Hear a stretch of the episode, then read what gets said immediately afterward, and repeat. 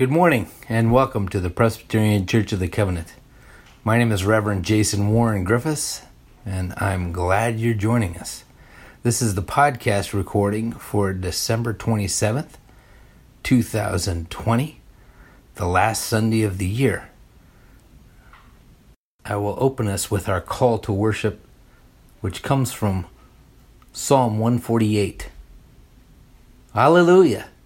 Praise the Lord. Let the skies be filled with praise, and the highest heavens with the shouts of glory. Go ahead, praise Him, all you, His messengers. Praise Him some more, all you heavenly hosts. Keep it up, sun. Keep it up, moon. Don't stop now, all you twinkling stars of light. Take it up even higher, up to the highest heavens, until the cosmic chorus thunders his praise. Let the entire universe erupt with praise to God. He spoke and created it all, from nothing to something. Let us worship the Lord in spirit and truth.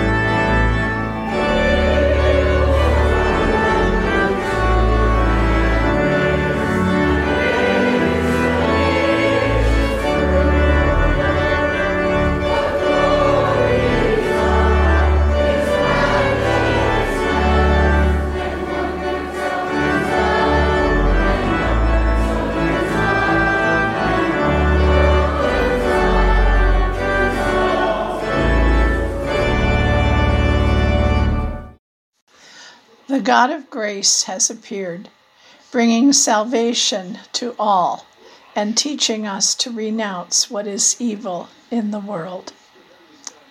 Pray the prayer of confession with me. For failing to love others as you have loved us, God of grace, forgive us. For wasting your gifts and hoarding our goods, God of grace, forgive us. For plundering the earth and abusing the planet, God of grace, forgive us. For fearing those who are strange to us and ignoring those in need, God of grace, forgive us. For losing heart and abandoning hope, God of grace, forgive us for all the ways we turn from you. God of grace, forgive us. We offer our prayers in the name of the one who saves us, Jesus Christ. Amen. Hear the promise of the Lord. See, your salvation has come. You are a holy people, redeemed by God, sought out, and not forsaken. In the name of Jesus Christ, we are forgiven. Amen.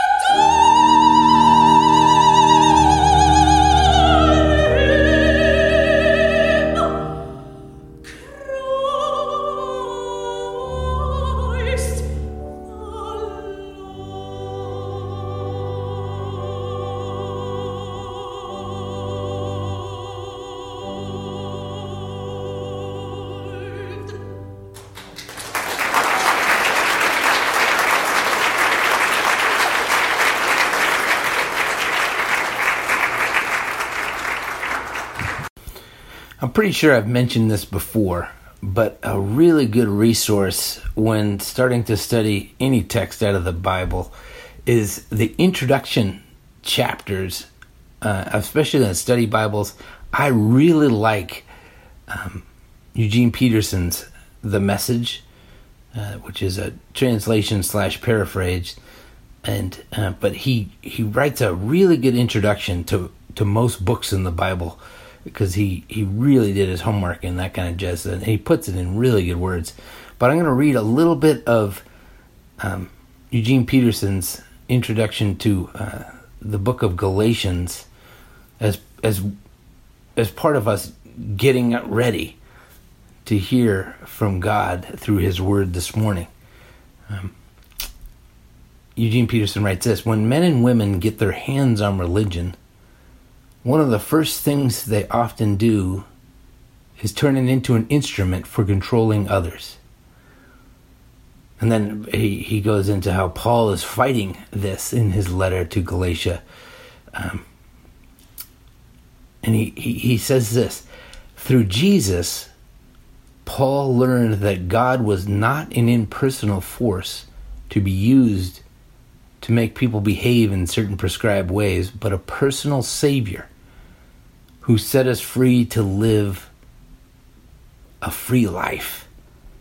Um, whoever said uh, Christianity is not a religion, it's a relationship, couldn't be more correct.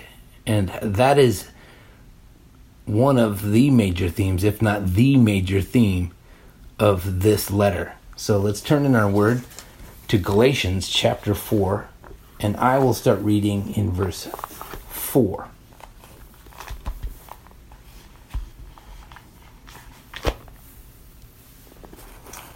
But when the fullness of time had come, God sent his Son, born of a woman, born under the law, in order to redeem those who were under the law, so that we might receive adoption as children. And because you are children, God has sent the Spirit of His Son into our hearts, crying, Abba, Father. So you are no longer a slave, but a child. And if a child, then also an heir through God. This is the word of the Lord. Thanks be to God. I titled this sermon Rescued and Adopted, and I'd like to look at it through the lens of those two words rescued and adopted. First, rescued.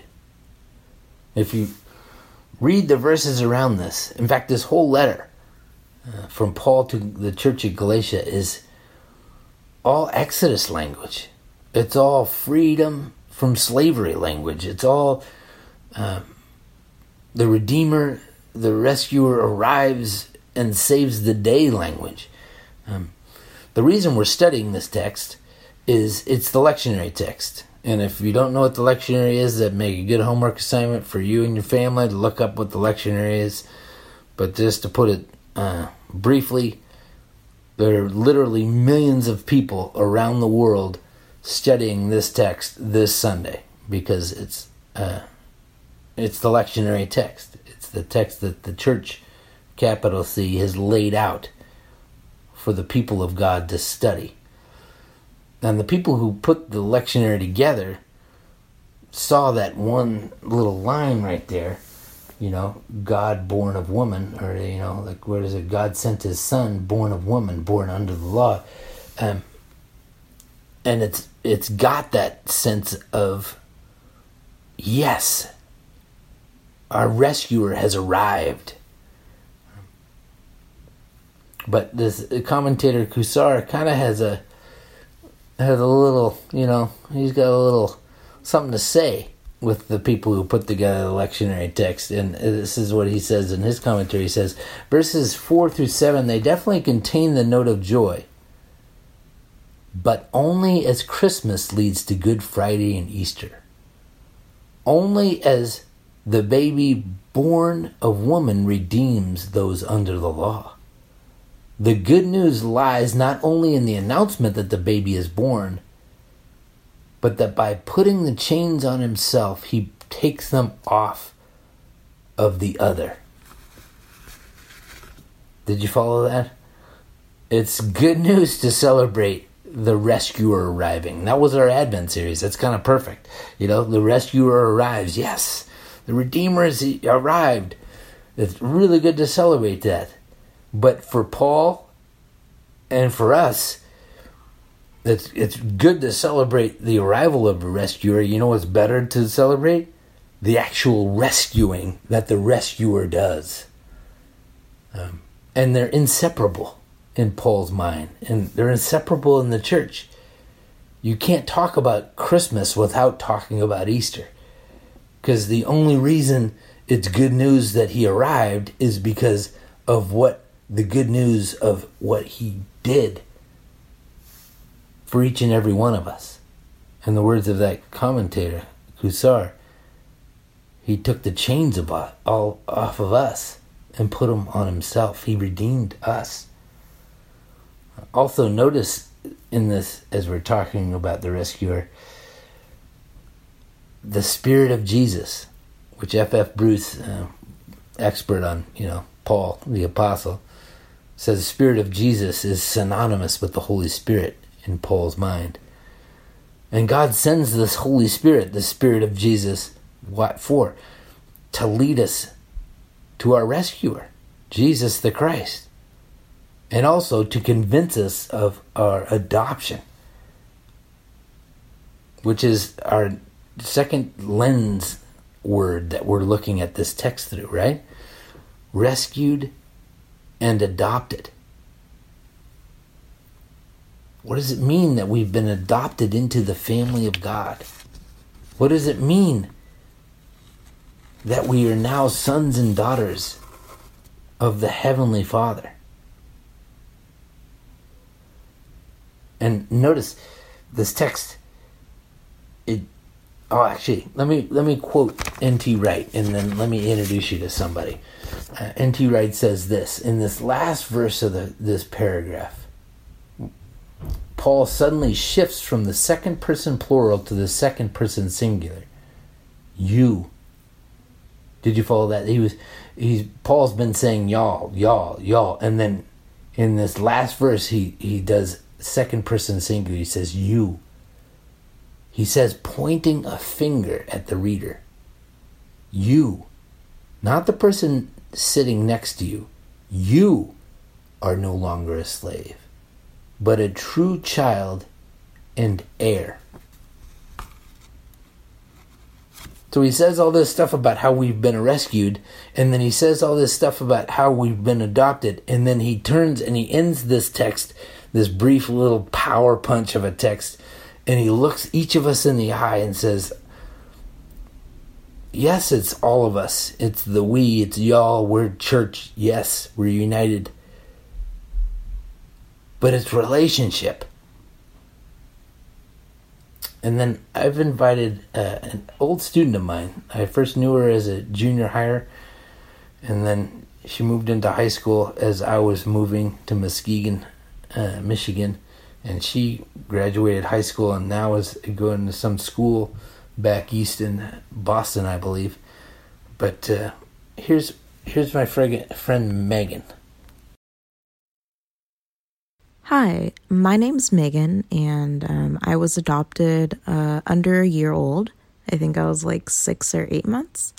Um, and I, it's difficult to pinpoint because I was adopted so young, one specific time where the realization initially came to me that my parents loved me. But um, there are waves of time that I realize it more or less. And so, uh, one of the instances that kind of brought me from a lesser realization to a greater realization was at the beginning of high school when we moved into a house closer to my uh, high school. And we have this very old trampoline that I very rarely use, if ever. Um, and they really wanted to get rid of it so we could have more space in our driveway for cars. But I was insistent that even though I don't use it ever, I wanted to keep it for sentimental value. And they were very accepting of that. And even though it's a nuisance in all senses of the word, um, they're willing to sacrifice that space. And it may be small, but it's something. And it's the small acts of love that I've learned to appreciate the most. So, yeah, thank you. So, how do we apply this? How do we apply that we've been rescued and adopted? First, we seep it into our soul, seep it into the very core of us. God will always, always, without a shadow of doubt, make room for the trampoline. God will always do that extra little special thing. And He'll do so through the Spirit. And um, so your first application is just bask in that truth. And then I'll quote Cousar again. He says, Just as an orphan taken into the home of foster parents may initially mistrust or at least wonder about the reception given by the new parents. It may require some act or gesture to get over the feelings of being an outsider. So God's adopted children move about in fear until the Spirit operates at a deep level in our hearts to corroborate not once but repeatedly the reality of the Father's love. I love that about Megan's little testimony. Because it didn't happen all at once. It happened a bunch of little times, and that, that trampoline was just a shot, just just one of those moments where her parents who adopted her went that extra mile. And our second application is simply to ask the Spirit to corroborate more and more repeatedly to our hearts, to our souls, that we are. We belong.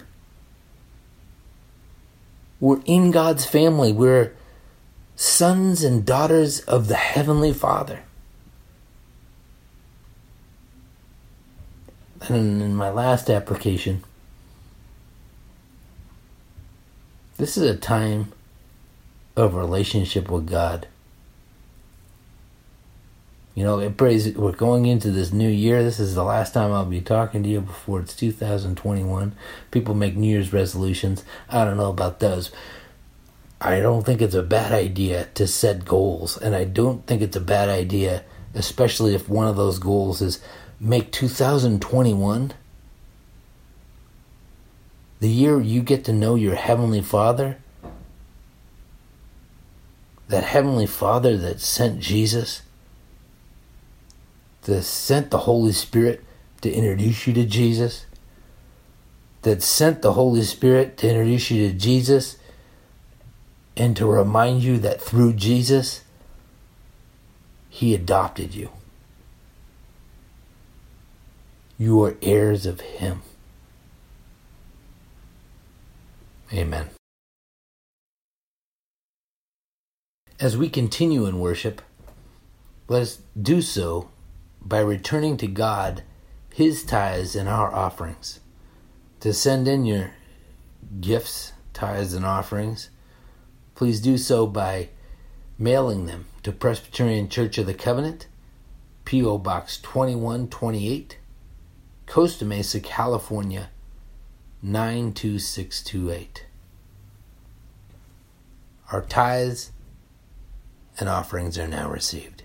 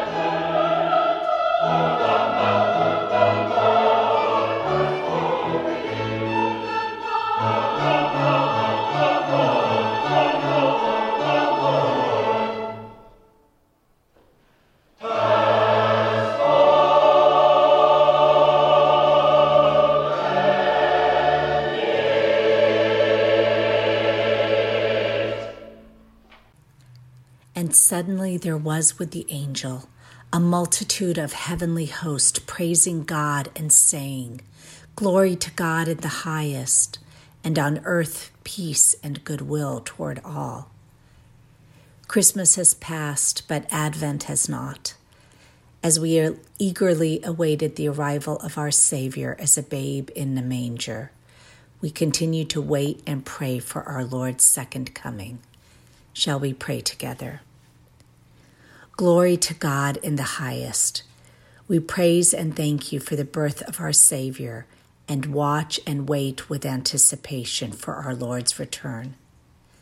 Nothing about this Christmas season or this past year resembles what we thought was normal. But you remind us in Hebrews for this world is not our permanent home. We are looking forward to a home yet to come Therefore, let us offer through Jesus a continual sacrifice of praise to God, proclaiming our allegiance to his name. And don't forget to do good and share with those in need. It seems this year has brought out the best in people and the worst. The strife over an individual's right over the good of society has been difficult to witness. You yourself bore the sins of the world on the cross Yet many of those who profess to follow you won't even don a face mask or shelter in place to save our brethren. Forgive us, O Lord. As we prepare for this new year and your second coming, may we be worthy to be called the sons and daughters of God. Squelch our pride and disobedience and mold us and make us into your disciples, we pray. The presence of this pandemic continues to emphasize that this world is not our home. We pray for this broken world in need of a Savior. In places ravaged by war, we pray for your peace. In places ravaged by famine, we pray for your provision and your sustenance. In places ravaged by tyranny and abuse, we pray for your justice and your mercy for our Christian brothers and sisters that are persecuted for their faith. We pray for your protection and your courage to persevere. We praise and thank you, God, for the two vaccines brought forth so quickly and pray for their safe and effective use. Father, multiply the doses swiftly that we may do our part to thwart this virus and bring a measure of safety again to this planet. May you be honored and glorified through it all. As we stand on the precipice of a new year, Lord, we continue to pray for your protection and provision on doctors, nurses, and healthcare providers working in hospitals that are being stretched beyond measure. Keep our healthcare system and healthcare workers from collapse, we pray. May all who are sick and dying feel your very presence with them knowing that they are not alone. We pray for your healing for those who are ill. We pray for your provision for those who are underemployed or unemployed. We pray for your justice and protection for those being abused. We pray for your sustenance for those who are cold or hungry. We pray for your comfort for those who are grieving or lonely. We pray for your love for those who feel unloved. Show us, O Lord, where we can be your hands and feet on earth. We lift these spoken and our silent prayers to you and pray together as you taught your disciples to pray. Our Father who art in heaven, hallowed be thy name. Thy kingdom come Thy will be done, on earth as it is in heaven. Give us this day our daily bread, and forgive us our debts as we forgive our debtors. And lead us not into temptation, but deliver us from evil. For thine is the kingdom, and the power, and the glory forever. Amen. I thank you again, once again, for, for joining us. Um, and I hope you have a really Happy New Year. I still can't wait for the day uh, where we can be back together inside a building, holding hands, hugging each other. Um, but until now, until then, um, receive this benediction. May God's face shine upon you. May the power and the presence of the Holy Spirit guard and keep you. And may the peace of Christ, which transcends all understanding, guard your heart and your minds today, tomorrow, and forevermore. May it be so. Amen.